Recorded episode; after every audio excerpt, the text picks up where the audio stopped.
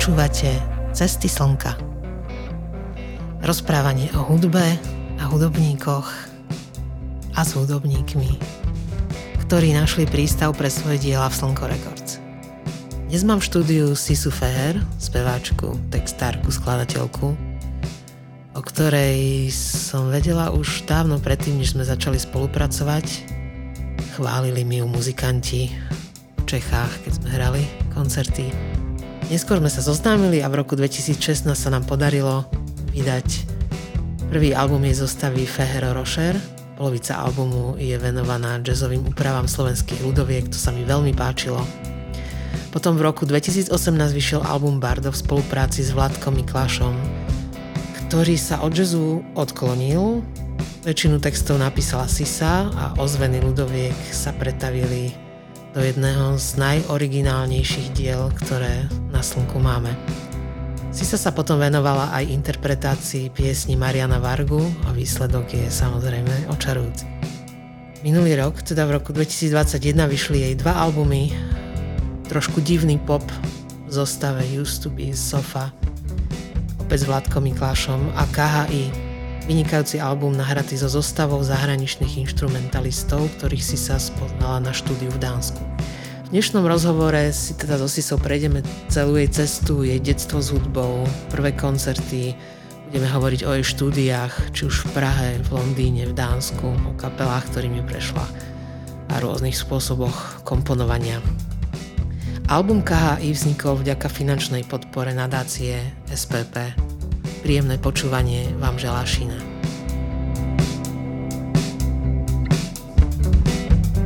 Ahoj Sisa.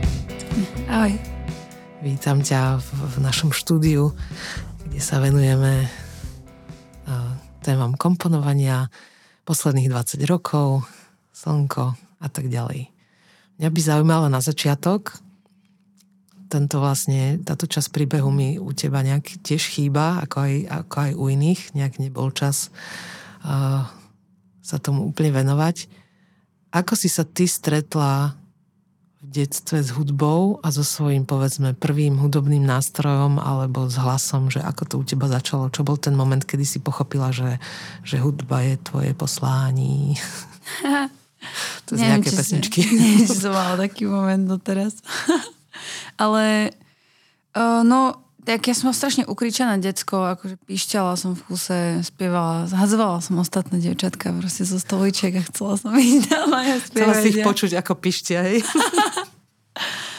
no a vlastne uh, spievala som v zbore, chcela som spievať v zbore a môj starší brat, tak jak stalo starší brat je vzor, keď sú ľudia decka, tak uh, on začal chodiť do zúšky na akordeón a ja som strašne chcela začať chodiť do zúšky tiež. Mm-hmm. Takže chcela som ísť vlastne na klavír, keď som mala 5 rokov. A mi povedali, že môžem ísť zo 6, že musím v 5 ísť do zboru. Že absolvovať rok v zbore. A tak, takže od tých 5, no. Inšpiroval ma brat. A prebila si sa teda k tomu klavíru? No jasné, Hej. jasné. Klavír bola veľká vec pre mňa. A ako to prebieha, že 5-ročné deti v zbore? To mi príde došialené. tak my sme mali strašne dobrých zbormajstrov. To boli manželia Varinsky a oni to vedeli s deckami robiť, takže to bolo super. Mali sme aj koncerty, keď som bola uh-huh. takáto malá. Dobre, a potom to teda ako pokračovalo? Začala si chodiť na klavír. Bavilo ťa to? Splnilo to tvoje no, oča- najp- očakávania? Hej, najprv ma to veľmi bavilo, zo zboru som odišla po nejakých rokoch, ale klavír ma veľmi bavil a potom ma brutálne prestal baviť, keď, mm. keď prišla puberta, samozrejme, to ma nebavilo nič. a, no ale nejak som tú zúšku dokončila, ne, ale nemám ani nemám ani ten papier. No ten a... už asi nikto nebude chcieť.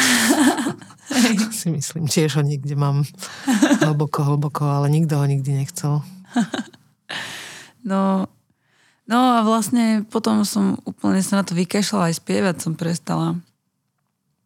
Až kým som nemala nejakých 13-14 a to si tak pamätám, že som si to uvedomila, že, ty, že tak rada spievam a že to nerobím. Prečo to nerobím? Uh-huh. Tak som to začala robiť zas. A čo ťa priviedlo naspäť k tomu? Ja neviem, iba mi to tak napadlo. No ale čo si si začala sama doma spievať, alebo si išla s niekým niekde niečo hrať, spievať? Alebo no, čo si? začala som si...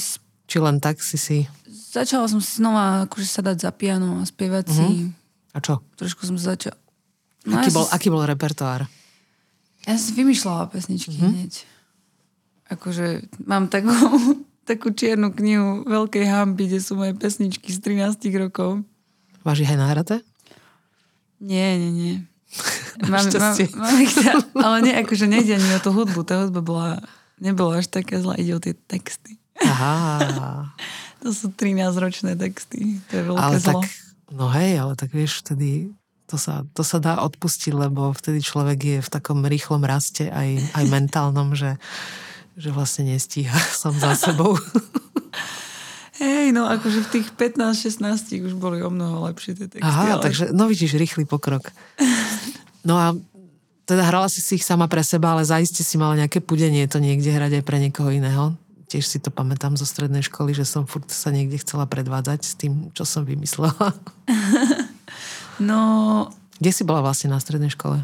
Ja som chodila na Gimpel v Košiciach. Mm-hmm. A, ale mala som potom kapelu a vlastne s chlapcami a s tými no jeden chodil na konzervatórium ďalší, ďalší nie ale hrali všetci už dosť dobre. Teraz vlastne z každého z nich je profesionálny muzikant.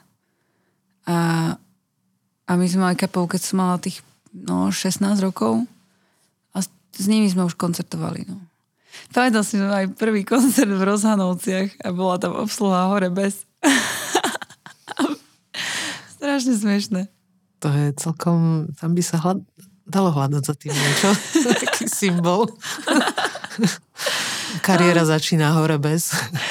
Nie, bolo to, bolo to bizaré a hlavne sa mi páčilo, ak sa všetci cítili tak trochu nepríjemne z toho, že tá obsluha bola hore bez a nikto si to neužíval. Aha. A hrali ste teda už tie tvoje veci, alebo ste hrali nejaké štandardy, alebo čo to bolo, jazz to bolo, alebo to...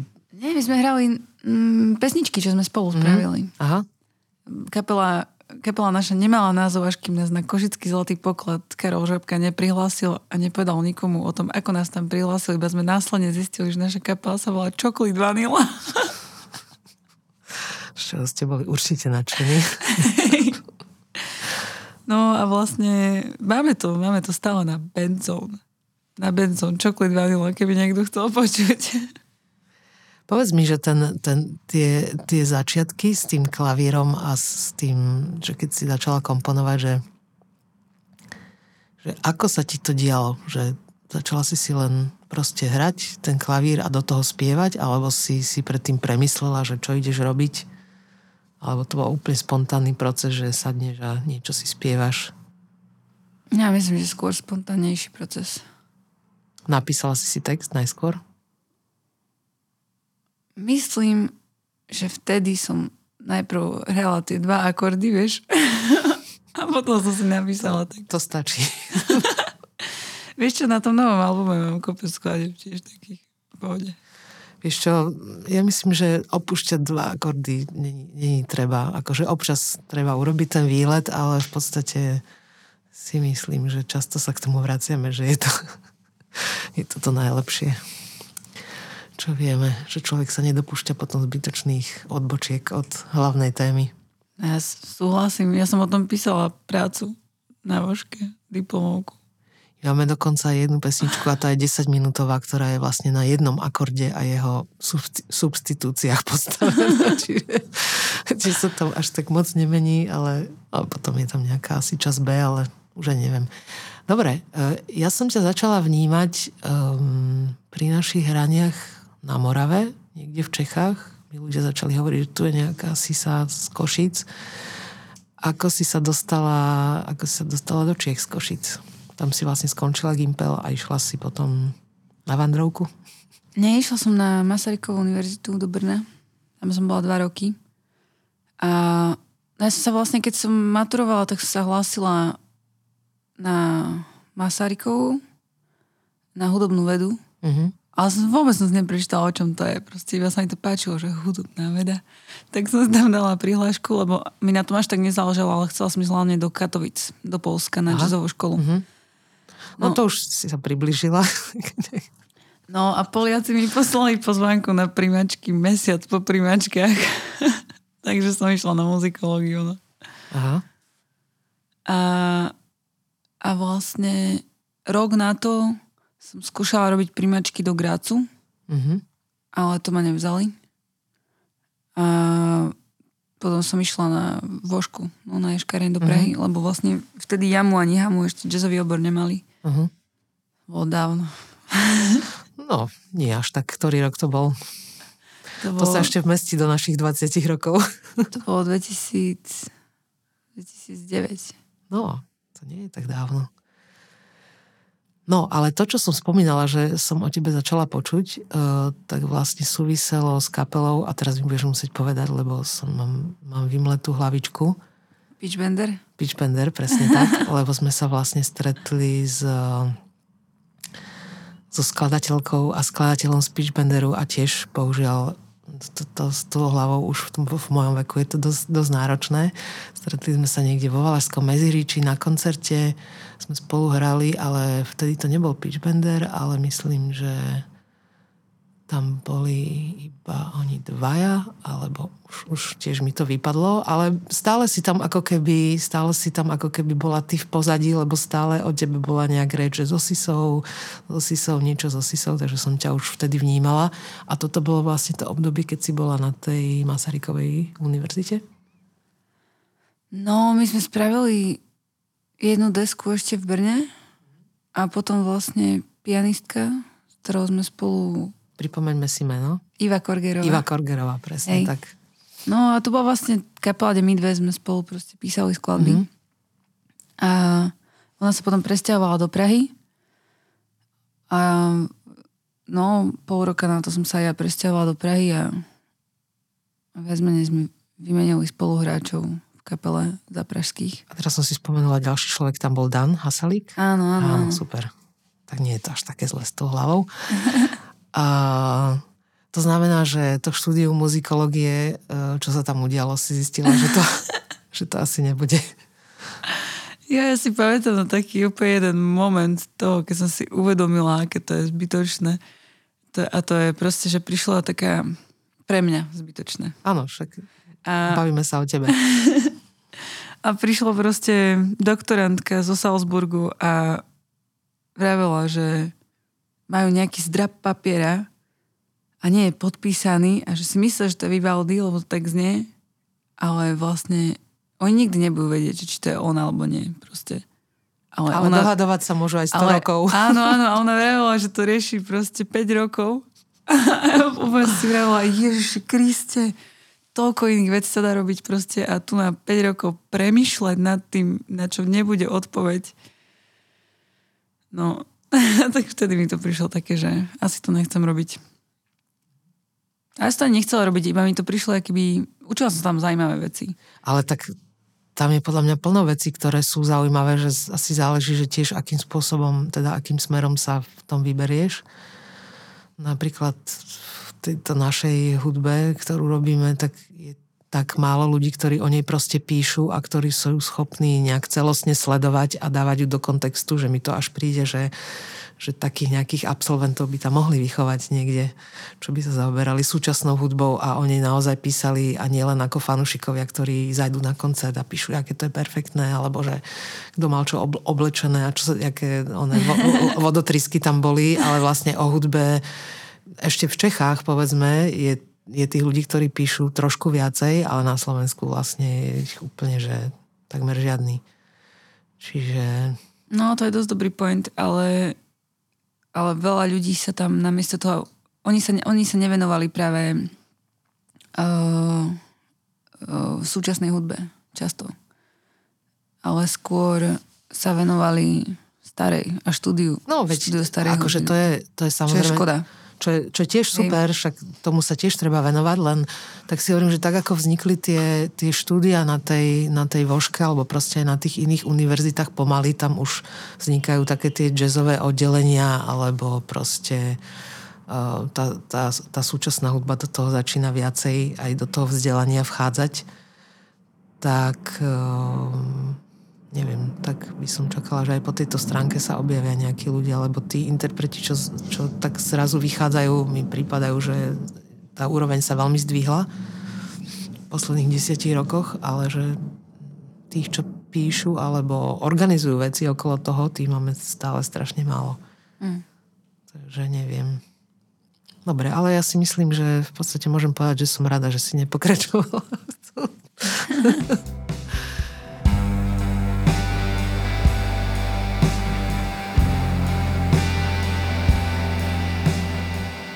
Ešte by som zostala pri tom Pitch Benderi, alebo Benderovi, teda neviem, či to je personálne alebo nie. Asi nie. Pri Pitch Benderi. Pri Pitch Benderi. pri Pitch Benderi dokonca. Um, Zaujímalo ma, že, že vy ste sa stretli takto dve ženy s Ivou. Ona vlastne, jak ju ja vnímam, je vlastne pianistka hlavne, ale aj speváčka. Uh, čo ste spolu skladali a ako? No najprv sme sa zišli kvôli tomu, že sme chceli proste spolu hrávať jazz.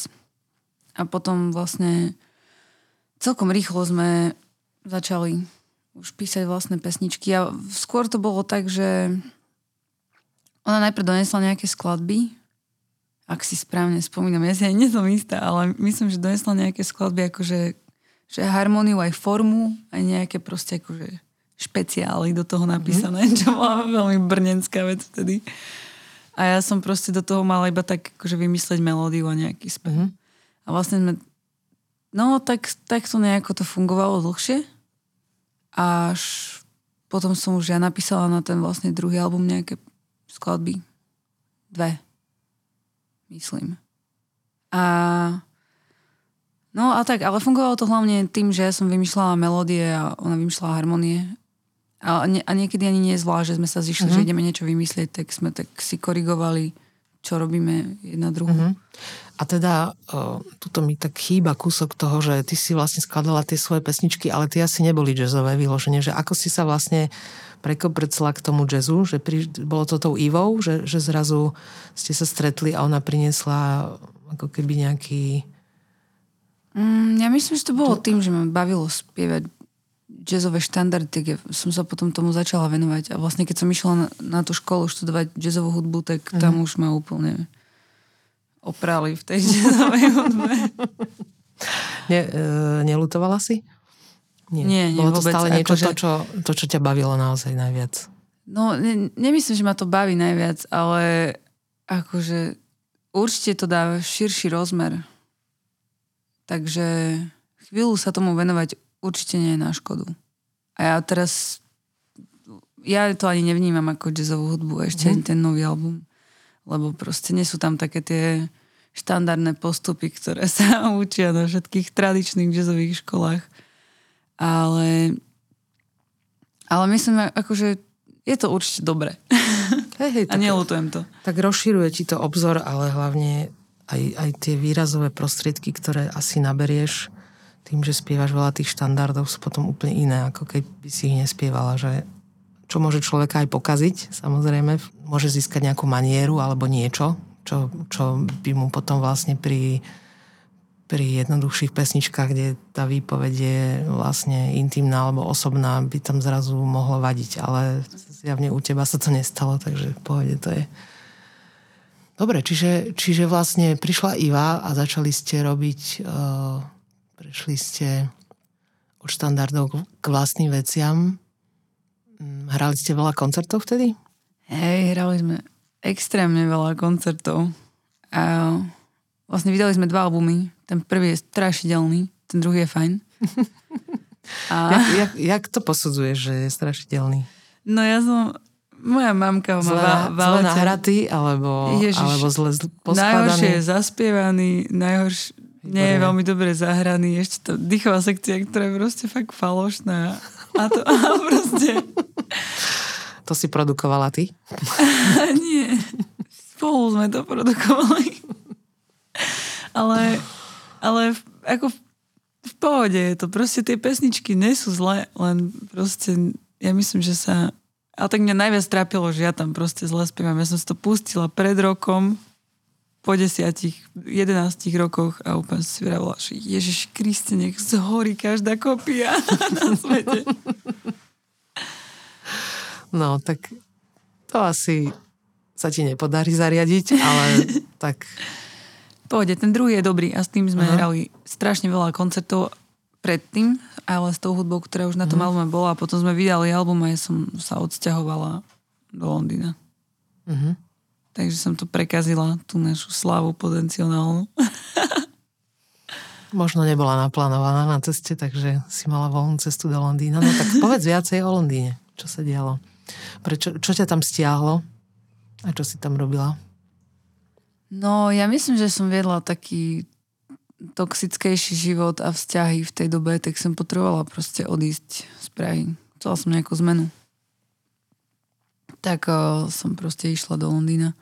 Dala som tam prihlášku na školu, tak som tam chvíľu bola na škole, ale skôr mi išla akože byť v Londýne a zažiť si tú scénu a tak. Uh-huh. A no mám tam vlastne kapelu ešte z tej doby, teraz nám bude vychádzať EPčko na jeseň. Málo no. A tak no, ako, bolo to super, ale veľké mesto mne vôbec nepasuje, takže ja som tam chcela ísť rýchlo preč. Aha, koľko, koľko si tam bola? Rok. Rok, o, tak to je dosť. A boli, boli teda možnosti hrať tam? Mm-hmm. Bolo to také, že ste si dobre dosť zahrali, aj ste nejaké peniaze zarobili, alebo to bolo len také hranie, že jammy a... No, nejaké koncerty sme mali, ale ako, to boli väčšinou také tie večery, že sa tešíš, že hráš na tom a oni vlastne nemuseli platiť veľmi. Mm. Hrali sme v Hutuneny v Brixne, ktoré je úplne brutálne super klub a, a vlastne robil tam, tam, tam je to vždy tak, že majú veľmi dobrý koncept, že vlastne je nejaký človek, ktorý organizuje ten event a on pozve keby troch, štyroch umelcov a je tam normálne proste, ľudia tam nejdu kvôli tomu, že zistujú, aká je to kapela, ale proste oni majú vieru v toho mm. organizátora, že je to ten, ten, vyberá, ten personálny výber. Hej. No, že ten vyberá dobrú muziku, že nebudeme to poznať, spoznáme novú kapelu, proste, že tam hrá 40 minút, medzi tým mm. je DJ a vždy tam je úplne natrieskané, takže to boli, to je strašne dobrý koncept. Mm, to je super.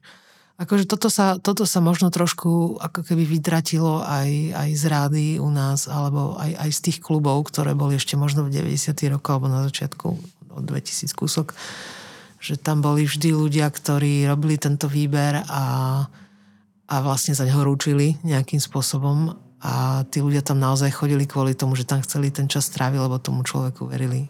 To presne tento, a tento koncept bol vlastne dlho v rádiách a úplne takmer vymizol, už to je naozaj veľmi, veľmi okrajovo, možno už len na rádiu Devín u nás, no, nejaké relácie na, na rádiu FM, ktoré sa týkajú okrajovej hudby, ale ten výber už, už taký naozaj personalizovaný málo kto robí. Ja som sa totiž to, preto som sa ťa pýtala, lebo my sme sa vtedy tiež zo párkrát ocitli v tom Londýne a stretli sme tam nejakých muzikantov spriateľených a sme im hovorili, že ako my žijeme, že my vlastne hráme tie koncerty v Československu a v okolitých štátoch a že normálne si zarábame peniaze a žijeme z toho. A oni nás pozerajú takými vytreštenými očami, že to je možné že oni nikdy žiadne peniaze, oni ešte musia platiť za to, aby, aby, aby mohli hrať niekde, respektíve dostanú, keď, keď zavolajú tie tri kapely, ale to, boli, to nebol takýto personalizovaný výber, ale bolo to v kluboch, kde proste sa prihlásili kapely, že chcú hrať a buď si ten slot nejakým spôsobom zaplatili, alebo ak prišlo veľa ľudí, tak sa medzi tie tri kapely rozdelilo to, čo sa vyzbieralo, ale tak, že sa sledovalo pri vchode, že na ktorú kapelu koľko prišlo ľudí a čas tých peňazí im dali. A také všelijaké príhody, tak som si hovorila, že fúha, že tam tá konkurencia je, tých kapiel je naozaj asi úplne iná ako, ako, ako tu a aj tie možnosti sú oveľa ťažšie a tým pádom aj to prebíjanie sa prebíjanie sa je náročné, kariérne. No, je, tak je to tak isto. Tam. Ale čo už, no. stále, ja myslím, že tí muzikanti tam stále napríklad hrajú privátky alebo učia. Mm-hmm. Hej, hej, že tam však No, robia proste iné veci a pokiaľ, iné veci, pokiaľ sa nestanú úspešní, tak sa neživia hudbou. No. no, otázka je, čo to je úspešný, ale to asi teraz nebudem preberať. a tá škola, na ktorej si bola, tá bola zaujímavá? Aj ne. Bolo to Guildhall School of Music and Drama a celkom to bola nuda, no. Lebo ja som to isté študovala vlastne v tej Prahe.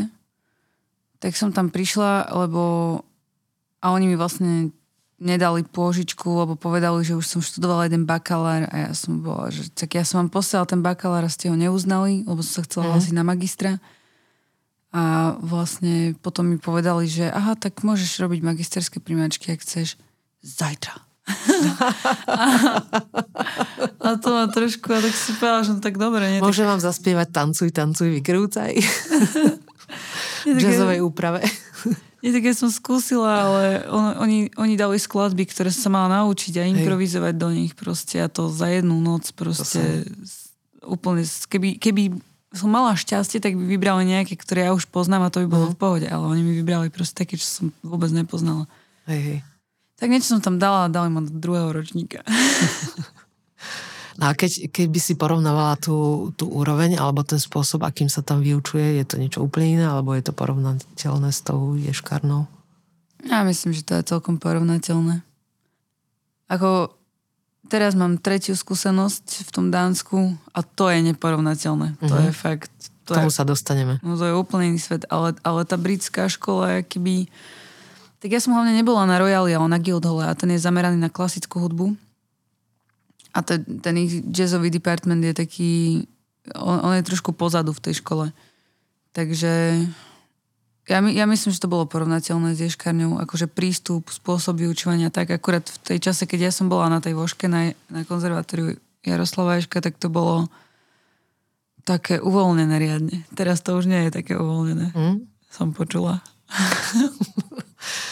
to znamená čo? Pritiahli opraty? Či znáročnili kurikulum? No, ako vtedy, keď sme mali koncert, tak to bolo sveté, že proste každý rešpektoval, že neprídeš do školy, lebo máš koncert. Mm. Ja aj takto. Mm. A riadne sa to aj keby podporovalo to hranie a, a každý rok proste tam prišlo študovať, ja neviem, 11 ľudí a polka z nich proste to, to tam aj odišla. A teraz je, teraz je to už také, že si asi No, ospravuje to celé prísnejšie, tá dochádzka je nejaká nutná proste. Chodíš do školy, ale vlastne nechodíš. Ale nejako my sme, my sme chodili, museli sme robiť všetky tie skúšky a tak no, akože to bolo, alebo sme si prekladali hodiny, ale keby bolo to také otvorené tomu, že robte je to tým, si aj že, kariéru. Je to tým, že sa zmenili nejakí tí učitelia, alebo vedenie školy, alebo... No, vedenie sa tam zmenilo. Aha, čiže Vraj... pritvrdilo. Hej, no. Ale ja, ja úplne neviem, čo, čo sa tam dialo. Ale myslím, že sa zmenilo vedenie aj, aj keby už nechceli, aby to bolo brané tak láčis, tak... Mhm. No ale zase vieš, neviem, to mi príde, že toto umeno, umenné, umelecké vzdelávanie um, ono aj dosť ťažko tých umelcov vtlačí do tých nejakých škatul, ktoré sú pri bežnom vzdelávaní, lebo tí umelci sú fakt iní. Že to, tam je to, že to umenie je vlastne postavené na tom, že sa tie škatule nedodržiavajú a že, že sa to vlastne, že sa tí ľudia nevmestia do žiadnych škatul, čiže potom je to také trošku asi kontraproduktívne, keď na tom niekto veľmi trvá, ale túto tému mm. môžeme uzavrieť, lebo do toho ani, ani nevidíme, ani sa tomu nechceme venovať. Ja by som teraz skočila do roku No a teraz vlastne neviem, ktorý to bol presne rok, ale 2000, kedy sme my spolu začali pracovať, kedy vyšlo Fehero Rocher? Po... 2016. 2016, OK. Zaraďujem si to do databázy rokov.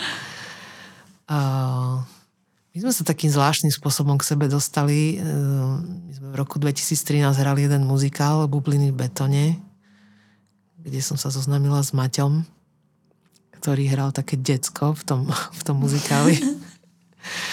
A on mi vlastne na začiatku toho roku 2016 začal veľmi intenzívne písať o tom, že, že, že Sisa Feher potrebuje vydať album a že by som určite do toho mala ísť a že je to nevyhnutné a ja som sa mu tak trošku bránila, lebo sme vtedy riešili iné veci a bolo to strašne náročné, lebo ešte to bol taký ten dojazd toho ťažkého roka 2013 a nových interpretov a veľa sme sa Jane Kiršner venovali a medzi tým nové veci všelijaké prišli, ktoré boli náročné a som si nechcela brať na zodpovednosť uh, veľa ďalších nových interpretov, lebo som videla, že už ma to celé zmáha, že, že už je toho nejak strašne veľa a, a, a je nás proste málo, teda takmer som to robila sama uh, s nejakými pomocníkmi, ale, ale nemala som ešte úplne ľudí, ktorí, ktorí by robili naplno to slnko.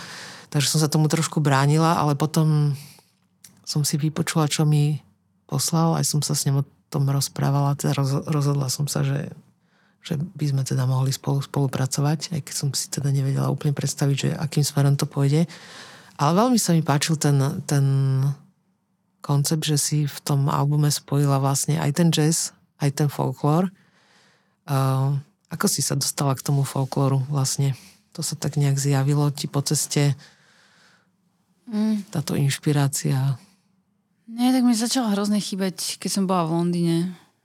Som bola, chýbalo mi domov a pritom som nežila ani strašne dlho vlastne na Slovensku. Mm-hmm. Od 17 som no. nežila no. na Slovensku. A, ale aký by to Česko bolo blízko.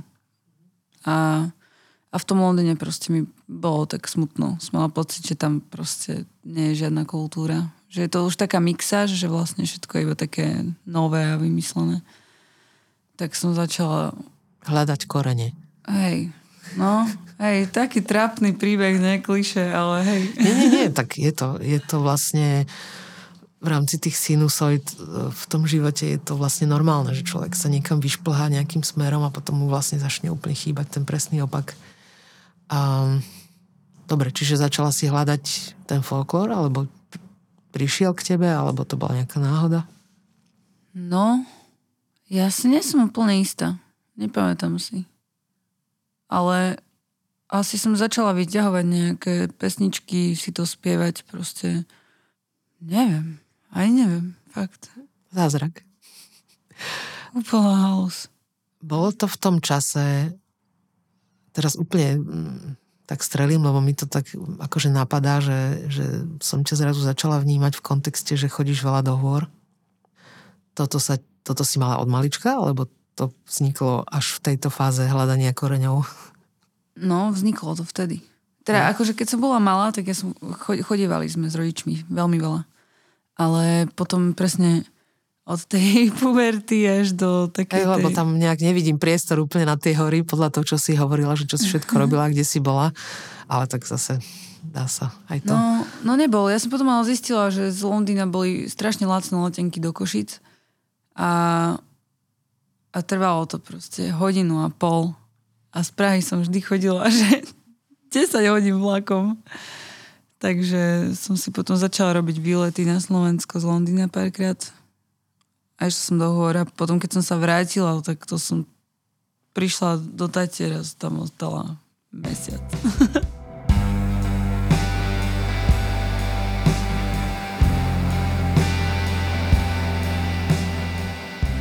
Tuto je super, že um, ako sa vlastne v tomto období celé, celé tieto nejaké vplyvy, aj tie hory, aj, aj všetko, čo s tebou dialo, sa vlastne úplne nádherne odzrkadlilo v albume Bardo.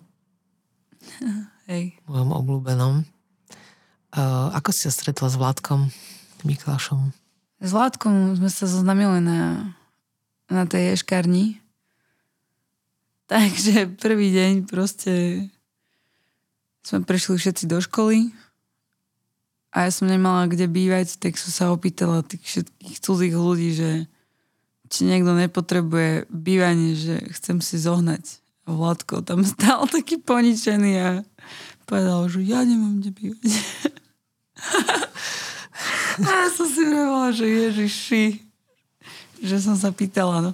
A potom sme si spolu a, a potom sme si predajali spolu bývanie a zistila som, že to je úplne strašne super človek. Veľmi rýchlo som to zistila, takže... Nevyzerá, hej?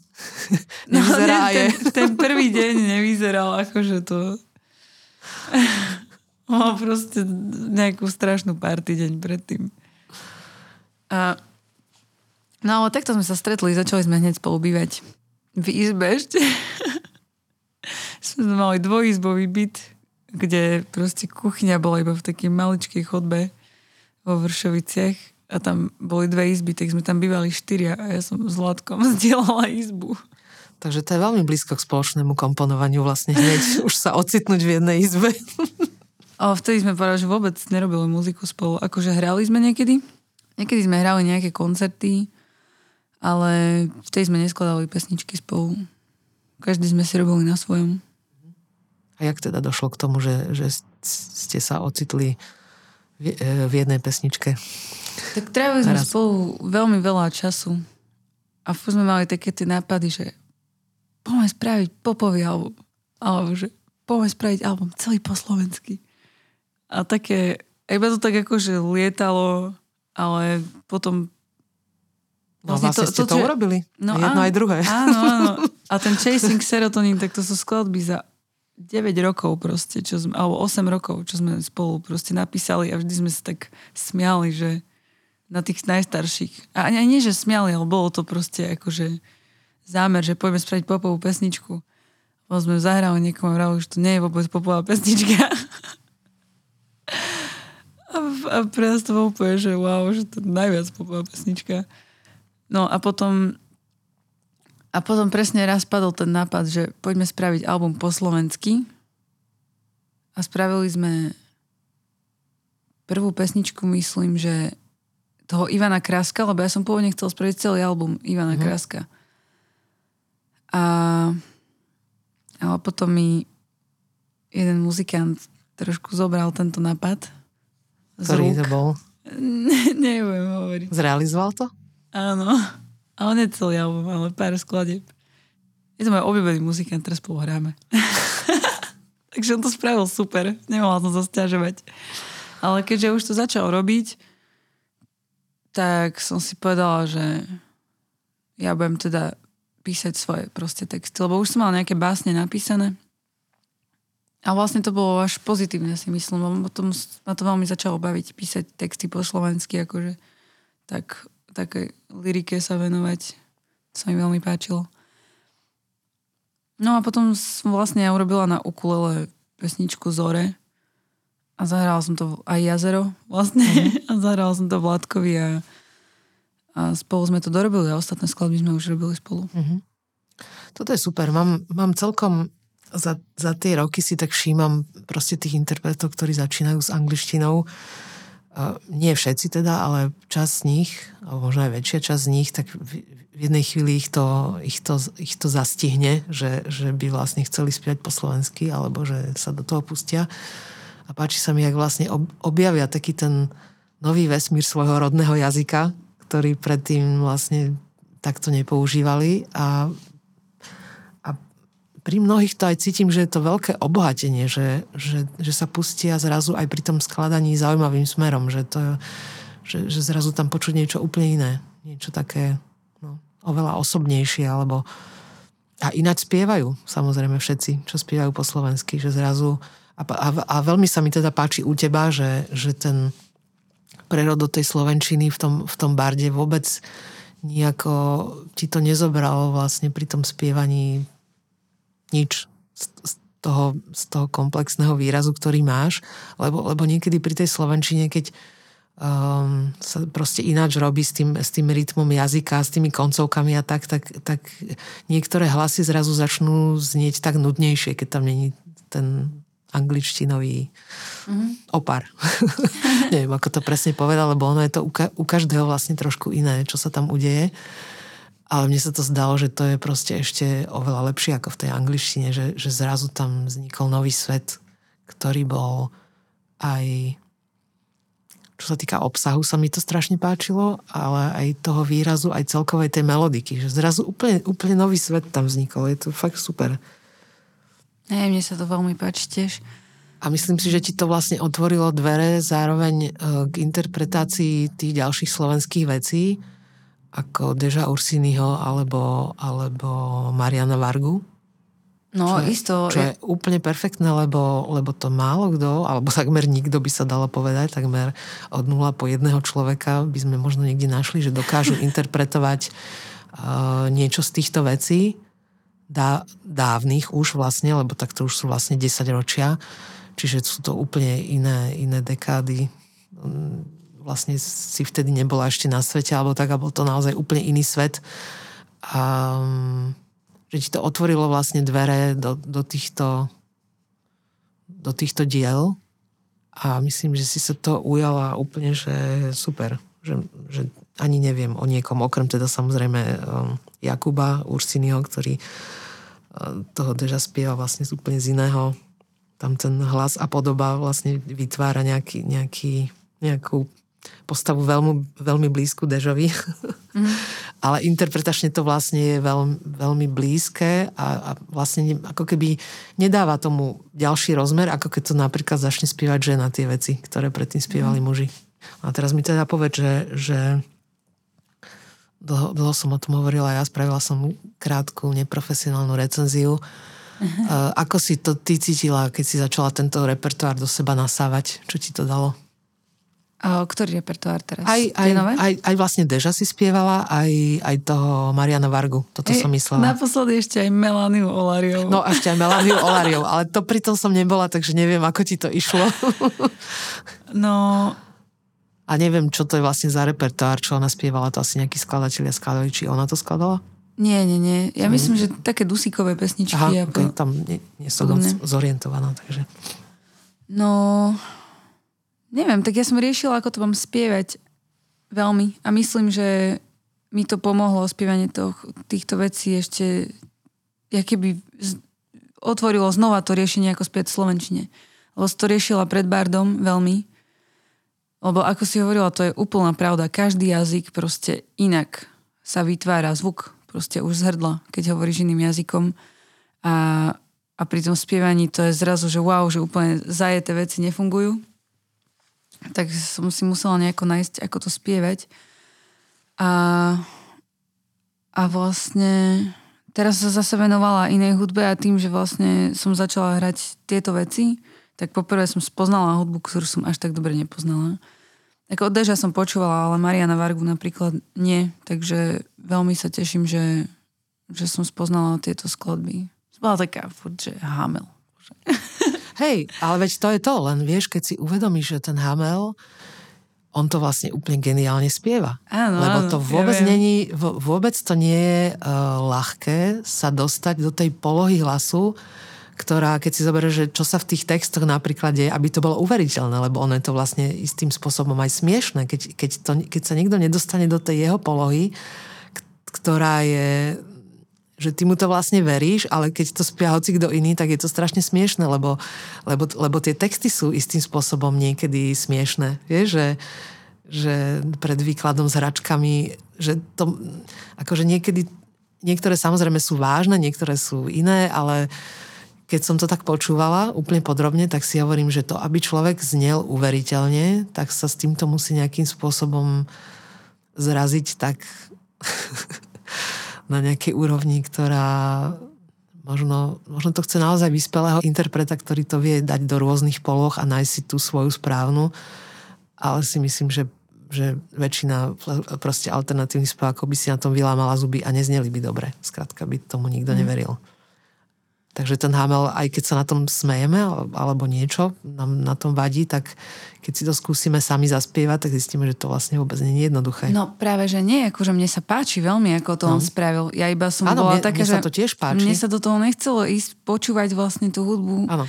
Kvôli tým všetkým proste, kvôli jeho histórii. Hej, hej, ale keď si ju akože odmyslíš úplne, tak je skvelý. Tak je skvelý. Hej. Lebo to, ako, akým spôsobom to zaspieval, že, že u neho tam vlastne je tak, taký, ja to cítim, že ty tam cítiš, že on je v tých pesničkách, ale je tam totálny odstup zároveň. Vieš, že, že, že nie je to také, ťažko sa to vyjadruje, vidíš, nemám, nemám tú školu, ktorú by som na to potrebovala.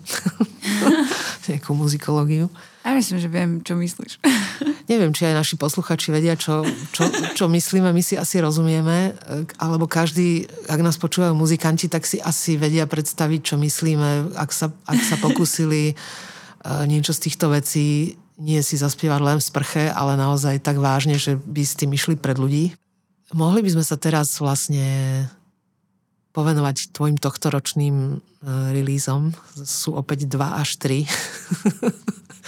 čo, čo mňa teda akože väčšinou úplne že iritovalo na tebe, tak to bolo toto, toto množstvo vecí, ktoré vyprodukuješ naraz a ktoré my vlastne z časti sa o ne musíme starať, čo mi, čo mi vlastne tak uh, pôsobí trošku také, také ťažkosti, lebo je toho obsahu vlastne zrazu strašne veľa, že, že mám pocit, že tí ľudia to nestihnú, nestihnú ani povypočúvať, nabrať a všetko to do seba dostať jednu platňu a už ide ďalšia, alebo idú dve naraz, ako teraz napríklad máme dve naraz a ešte hovorí, že je proste ďalšie EPčko. Uh, jak, jak sa ty s tým vyrovnávaš, týmto, že toho je tak, že, že robíš dve, tri veci naraz? Ja viem, že ty s tým nemáš problém, ale povedz o tom viac. Mám s tým problém. Máš s tým problém, OK, tak som sa dozvedela niečo nové. Nie, tak tento rok bol úplne šialený. Ten, tento rok vyjde do konca roka vlastne 5 albumov. Ešte rátame vlastne toho Vargu asi?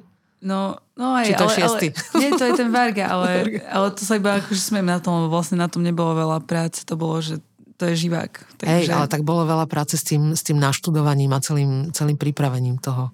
Čiže tam sa to udialo ako keby pred, pred Hej, ale to je tá zabavná časť. Je keby... no. Hej, no ale, no, to, vlastne, to je tá práca, no.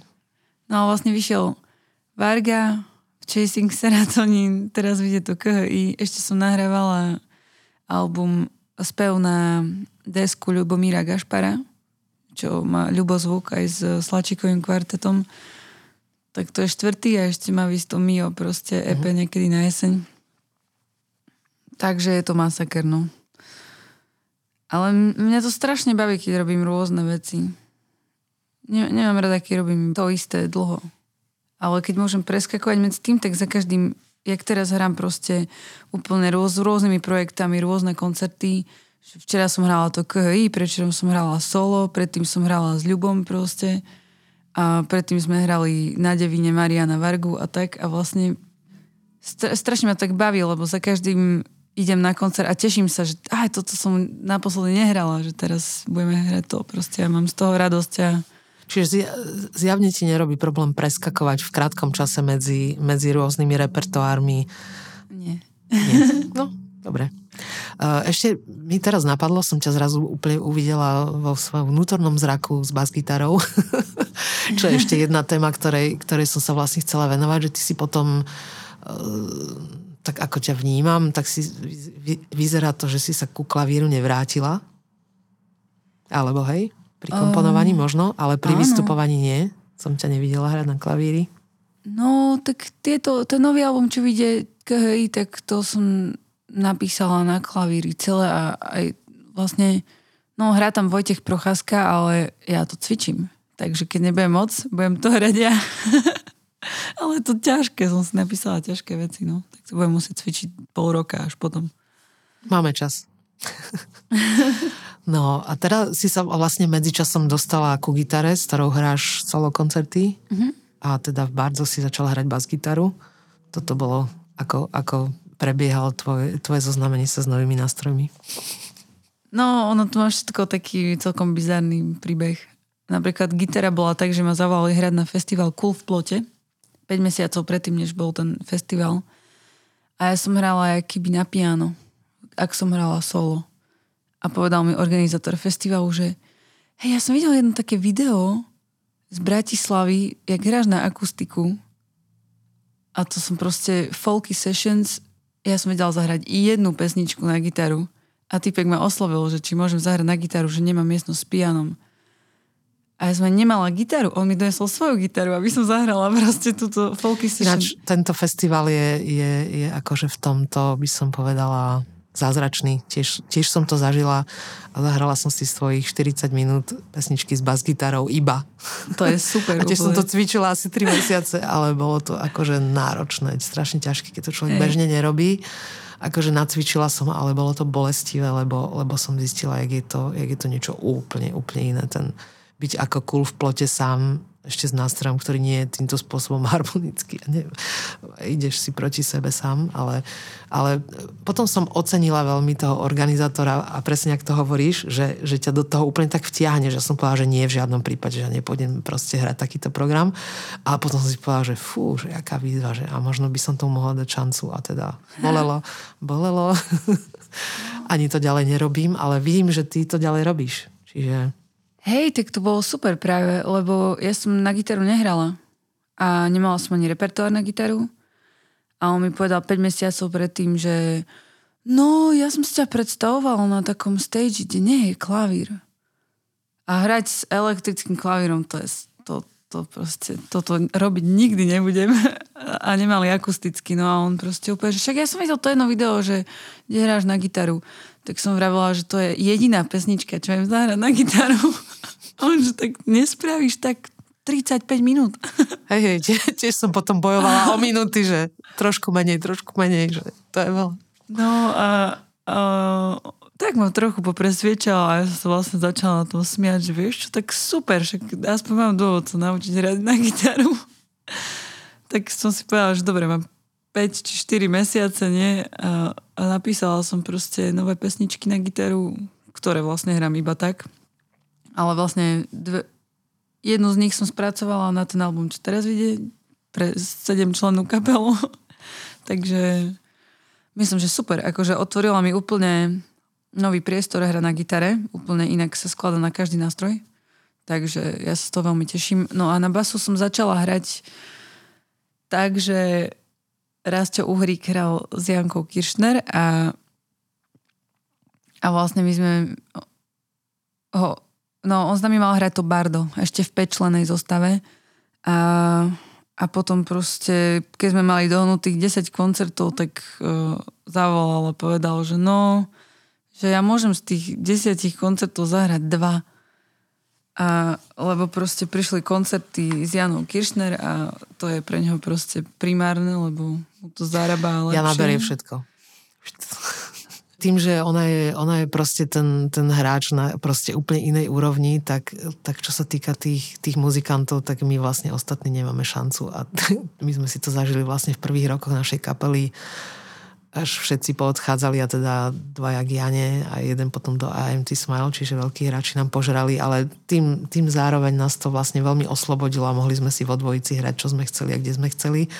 Takže sme im vlastne neskonale vďační doteraz, ale, ale rieši sa to na veľa spôsobov tým, že tých šikovných týchto instrumentalistov, ktorí sú schopní hrať tie naše veci, je niekoľko a tým pádom oni naozaj v rámci prežitia uprednostňujú tie veľké projekty čo je asi super, lebo to zdvíha úroveň veľkých projektov.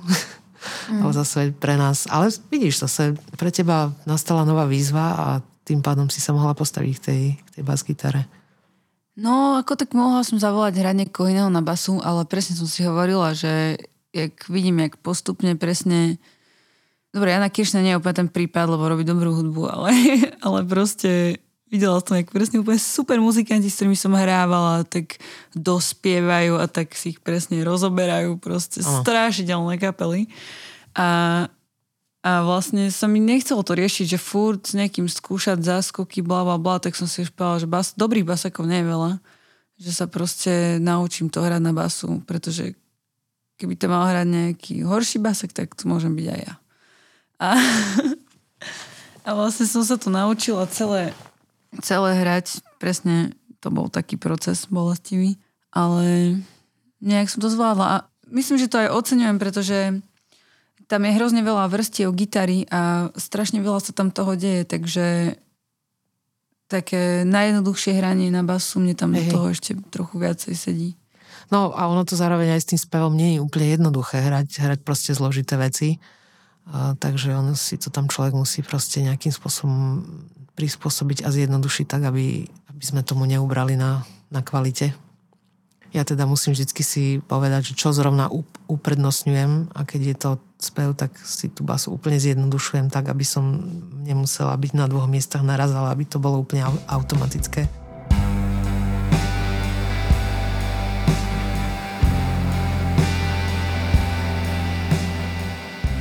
Ďalšia téma, ktorá ma napadla, už, už si preberieme asi len dve témy čas sa nám pomaly naplňa. Raz, raz si pamätám, to ma ešte zaujíma, si mi hovorila, že, že si prvé roky spievala veľmi, veľmi živelne a že ti začal odchádzať hlas alebo niečo na ten spôsob, že, že si ho používala trošku tak uh, uh-huh. možno násilne alebo možno priveľa, neviem, čo to bolo. A že si sa teda potom rozhodla um, spraviť si techniku tak, aby to bolo na poriadku. Povedz niečo o tomto. Ja som mala strašne dobrú učiteľku spevu na, na tej voške. Mm-hmm. Hanka Pecková, to je úplne výborný hlasový pedagóg. Ona je, ona je výborný muzikant a veľmi dobrá operná spevačka. A no a vlastne som odchádzal mi hlas v kuse a prišla som tam a ja proste neverím nikomu, tak to chvíľku trvalo, ale potom mi povedala, že vieš čo, môžeš chlastať, koľko chceš, byť do rána hore, chodiť na tie tvoje džemy a, a proste fajčiť, koľko chceš a kričať a neodíde ti hlas. Také ťa naučím. Chceš? A to si ma tak získala. to je ponuka. Hej, tak to si ma veľmi získala v tej dobe, lebo v tej dobe to presne takto vyzeralo, ten môj život.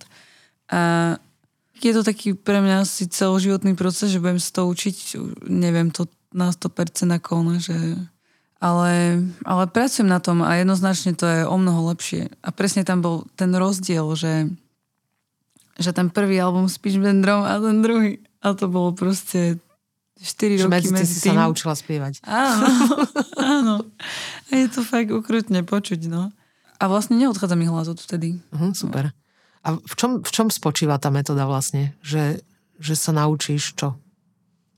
keby si to úplne že skrátila? No, musí sa naučiť vytvárať proporčný tón, proste zvuk, ktorý je plný a nevychádza z hrdla, ale vychádza proste ano. z tela. Takže celého. vlastne tým pádom neunavíš hrdlo a vlastne to telo, telo to zvláda za každým robiť, či do hrdla niečo leješ alebo nie. Áno, áno, ale no hlavne, keby Plus ešte tam je taká vec, že nespievaš von z úst, ale spievaš keby do podnebia, uh-huh. do istých úhlov, podľa toho, aký tón spievaš.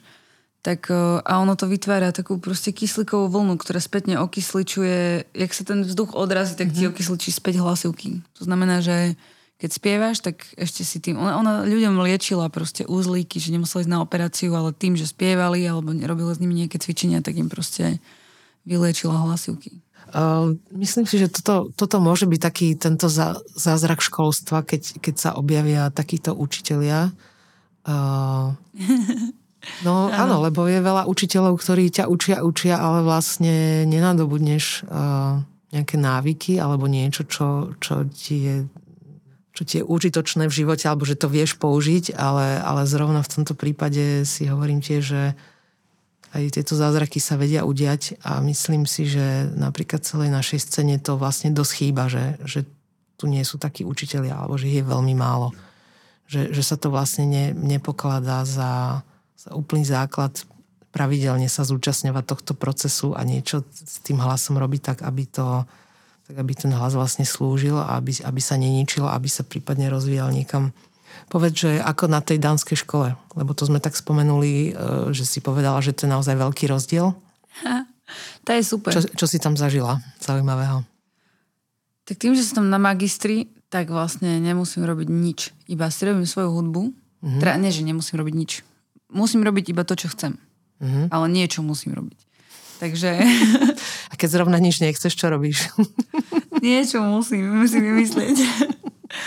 Oni tam majú taký systém, proste ja neviem, ako to majú na bakalári, ale, ale proste ja musím každý týždeň niečo odprezentovať. Alebo môžem nejaký týždeň vynechať, ako nie je to úplne striktné, ale, ale mala by som na niečom pracovať, na nejakej hudbe a skladať a vlastne ja to odprezentujem a dostávam feedback ako od spolužiakov, tak aj od učiteľov Uh-huh. Čiže v tomto spočíva to vlastne školské formovanie, že vždy robíš nejaký kus hudby a dostávaš feedback, hej? A na no, základe toho sa pohneš ďalej. Áno, ale, ale ten ich feedback je strašne zaujímavý, pretože uh-huh. uh, oni napríklad, zrovna tá RMC, tá škola, tak uh, veľmi vyzývajú študentov a ľudí proste, aby experimentovali alebo aby, aby začali robiť niečo trošku inak a vlastne tak nenápadne formujú to myslenie, že ti otvárajú úplne obzory, vieš, aby si nerobila niečo dlhé roky takisto. Uh-huh. Alebo neopakovala to, čo už urobili iní, len... Áno, áno. A keby hrozne, hrozne podporujú svojich študentov, aby hľadali svoj zvuk. Uh-huh. Tak aj, aj to tam, je to tam fakt jedna z najdôležitejších vecí. A Takže nie je to taká remeselná škola ako väčšina hudobných škôl, že tam človek príde a naučí sa presne akože o, sluch, počuť proste všetko, vymenovať, že jaký akord je zahraný, proste aké sú tam všetky intervaly, alebo neviem čo. A ani sa tam neučia proste No neučia sa tam také tie základné veci. Ja som mala spolužiaka na magistri, čo nevedel noty. A toto už prišlo, tak... že trochu za rok, ale... Tak veľa ľudí, čo sa venovali hudbe v histórii, nevedelo noty, akurát, že asi sa neprihlásilo na magistra zrovna. To je, to už je Ale on bol ináč extrémne dobrý muzikant. No, a je áno, to veď, proste, to, je, to je, existuje. No je to dánsky producent, on proste produkuje hudbu a repuje. Takže uh-huh. fakt nepotrebuje vedieť noty. A ja sa ho tak pýtala párkrát, že tak nechceš oni sa to naučiť, že zabere ti to mesiac a naučíš sa keby jazyk svojho oboru. Nie. A že netreba mi. Nemám čas. Nemám čas na také. Dobre, a to znamená, že tento projekt eh, KHI, ktorý teraz vydávame, uh, je, je produktom, alebo to je, to je by, by produkt, akože vedľajší produkt toho, toho štúdia, alebo to, to, toto nejak vznikalo v rámci toho štúdia? No, vznikalo to aj tam. Ako ja som to začala písať už uh, pred uh, rokom a pol. Takže som mala vlastne rozpracované skladby. Skladbu, čo som tam poslala, tak bude na, na primačky, tak je na albume. A no len, a to je zaujímavá otázka, to sa presne včera pýtali, ale, ale to nie je proste produkt štúdia, pretože to štúdium je koncipované tak, že oni nepotrebujú produkt pre štúdium, ale ale ty niečo robíš a to štúdium ti pomáha k tomu. Takže... No, ale tak som myslela, že, že uh, tie, jak si hovorila, že každý týždeň nejaké úlohy tam dávaš, takže uh, alebo predstavuješ niečo, čo ti druhý, tak, tak čas niečo mm-hmm. z tých skladieb si asi tam robila a bolo súčasťou tohto procesu? Či... No, to isto. Ako... A vlastne si to nahrávala s muzikantami, ktorí boli tam a to boli tvoji spolužiaci? Um, Vyskytujúci sa v tvojom okolí, zrovna v škole v Dánsku? Jeden bol môj jeden. bubeník. Výborný bubeník norský. A, a ostatní boli ako lokálni muzikanti, okrem pianistu, ten bol um, ten je Čech, Vojtech mm-hmm. Procházka. Ja som ho tam dovliekla počas lockdownu.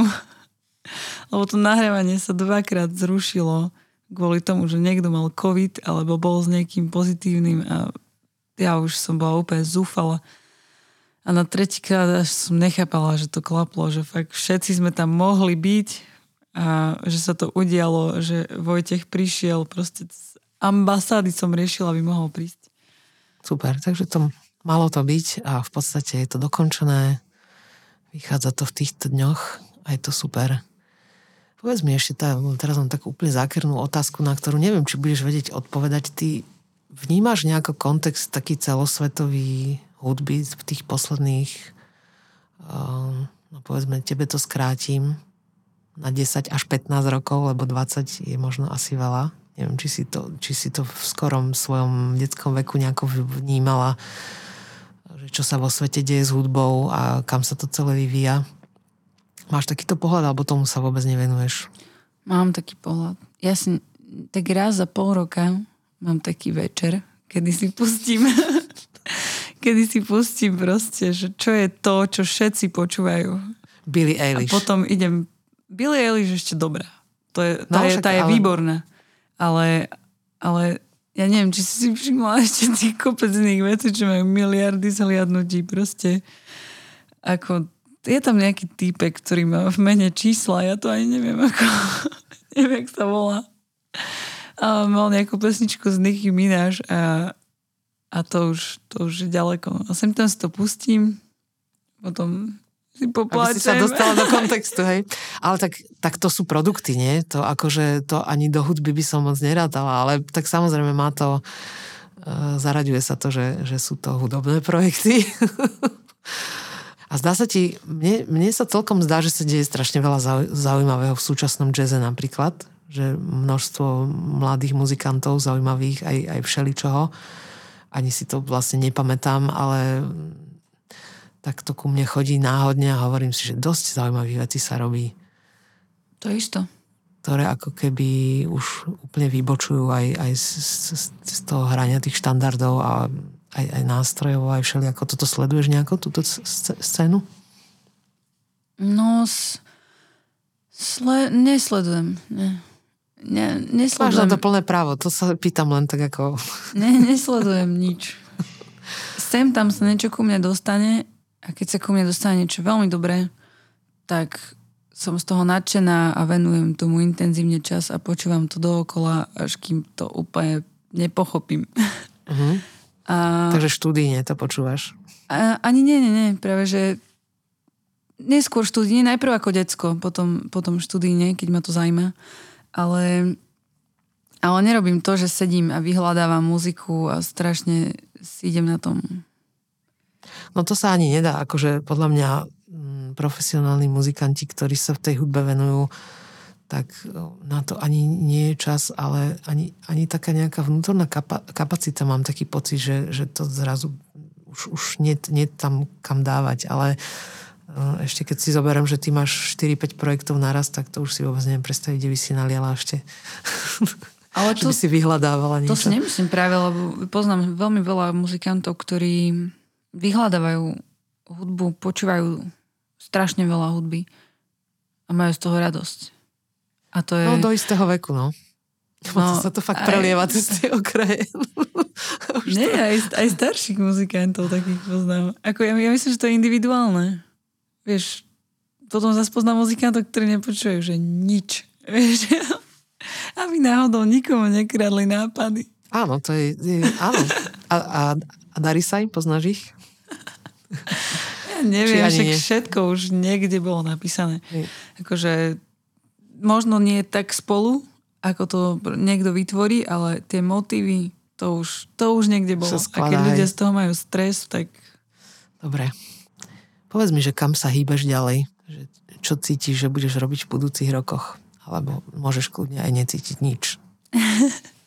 Nie, uh, idem do Paríža od týždeň a pol. Tam budem na semester. Potom to je pos... stále tá istá dánska škola, len, len v Paríži, hej?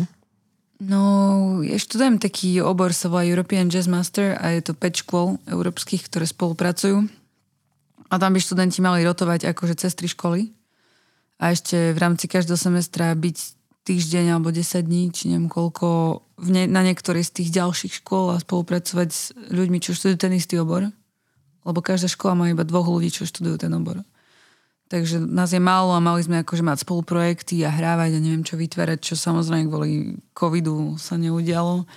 A ja som namiesto pol roka bola rok v Kodani, čo bolo tiež kvôli covidu. A no tak to je taký obor a teraz vlastne idem aspoň na tú jednu školu inú, na tú parížskú a potom mám posledný semester v Kodani a potom ja si myslím, že sa presťahujem niekam na ostrov na Hvar a tam budem tak 3 roky. A, ale akože budem, budem hrávať, len... v miestnej krčme. Nie, tak asi si budem koncipovať koncerty tak, aby to bolo turné, ale toľko, čo som sedela v aute a parkovala za posledné dva roky.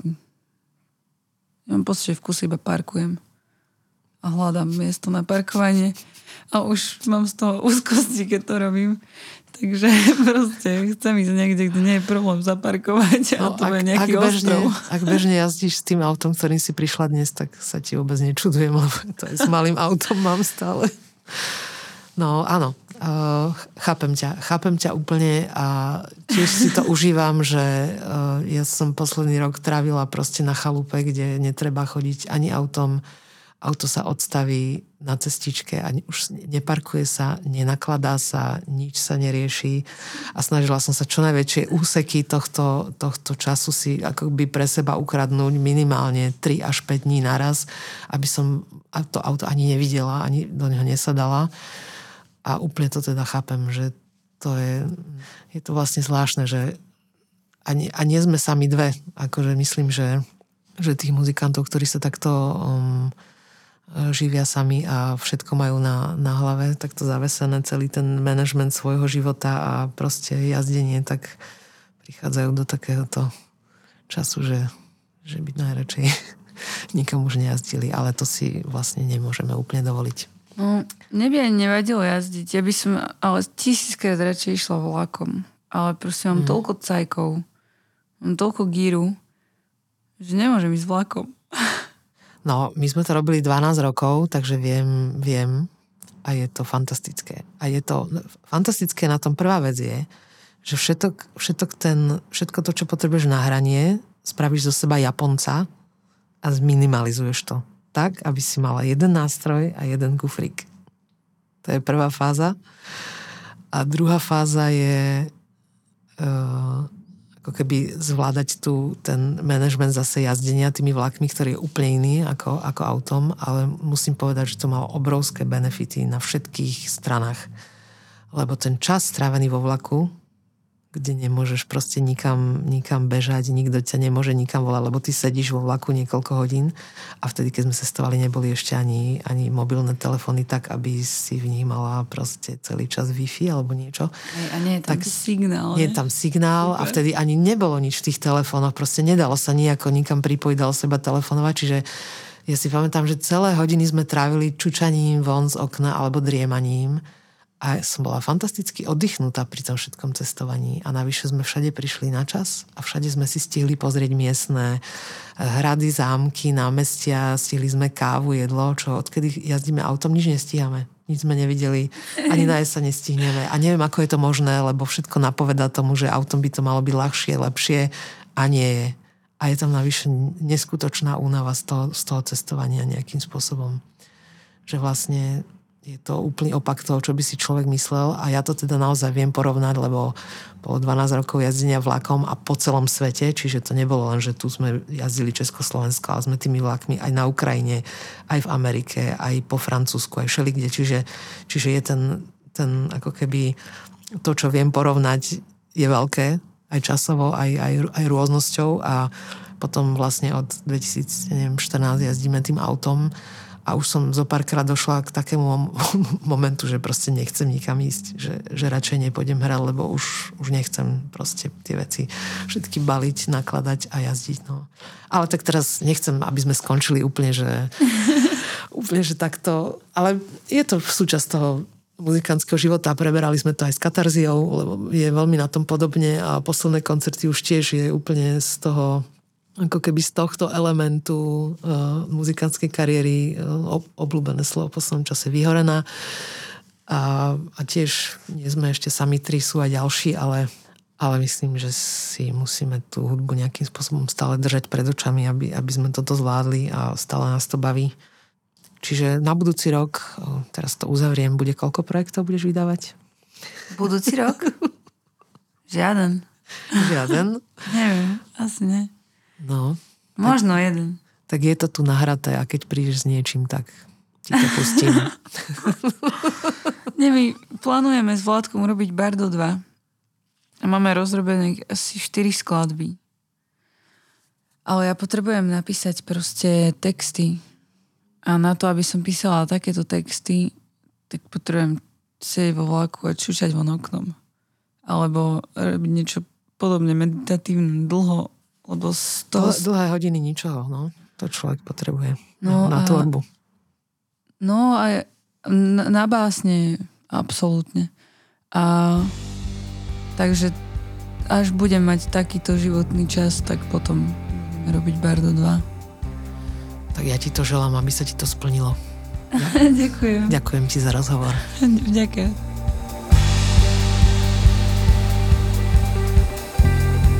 Vysielanie podcastu Cesty slnka z verejných zdrojov podporili Bratislavský kraj, nadácia mesta Bratislavy a Fond na podporu umenia.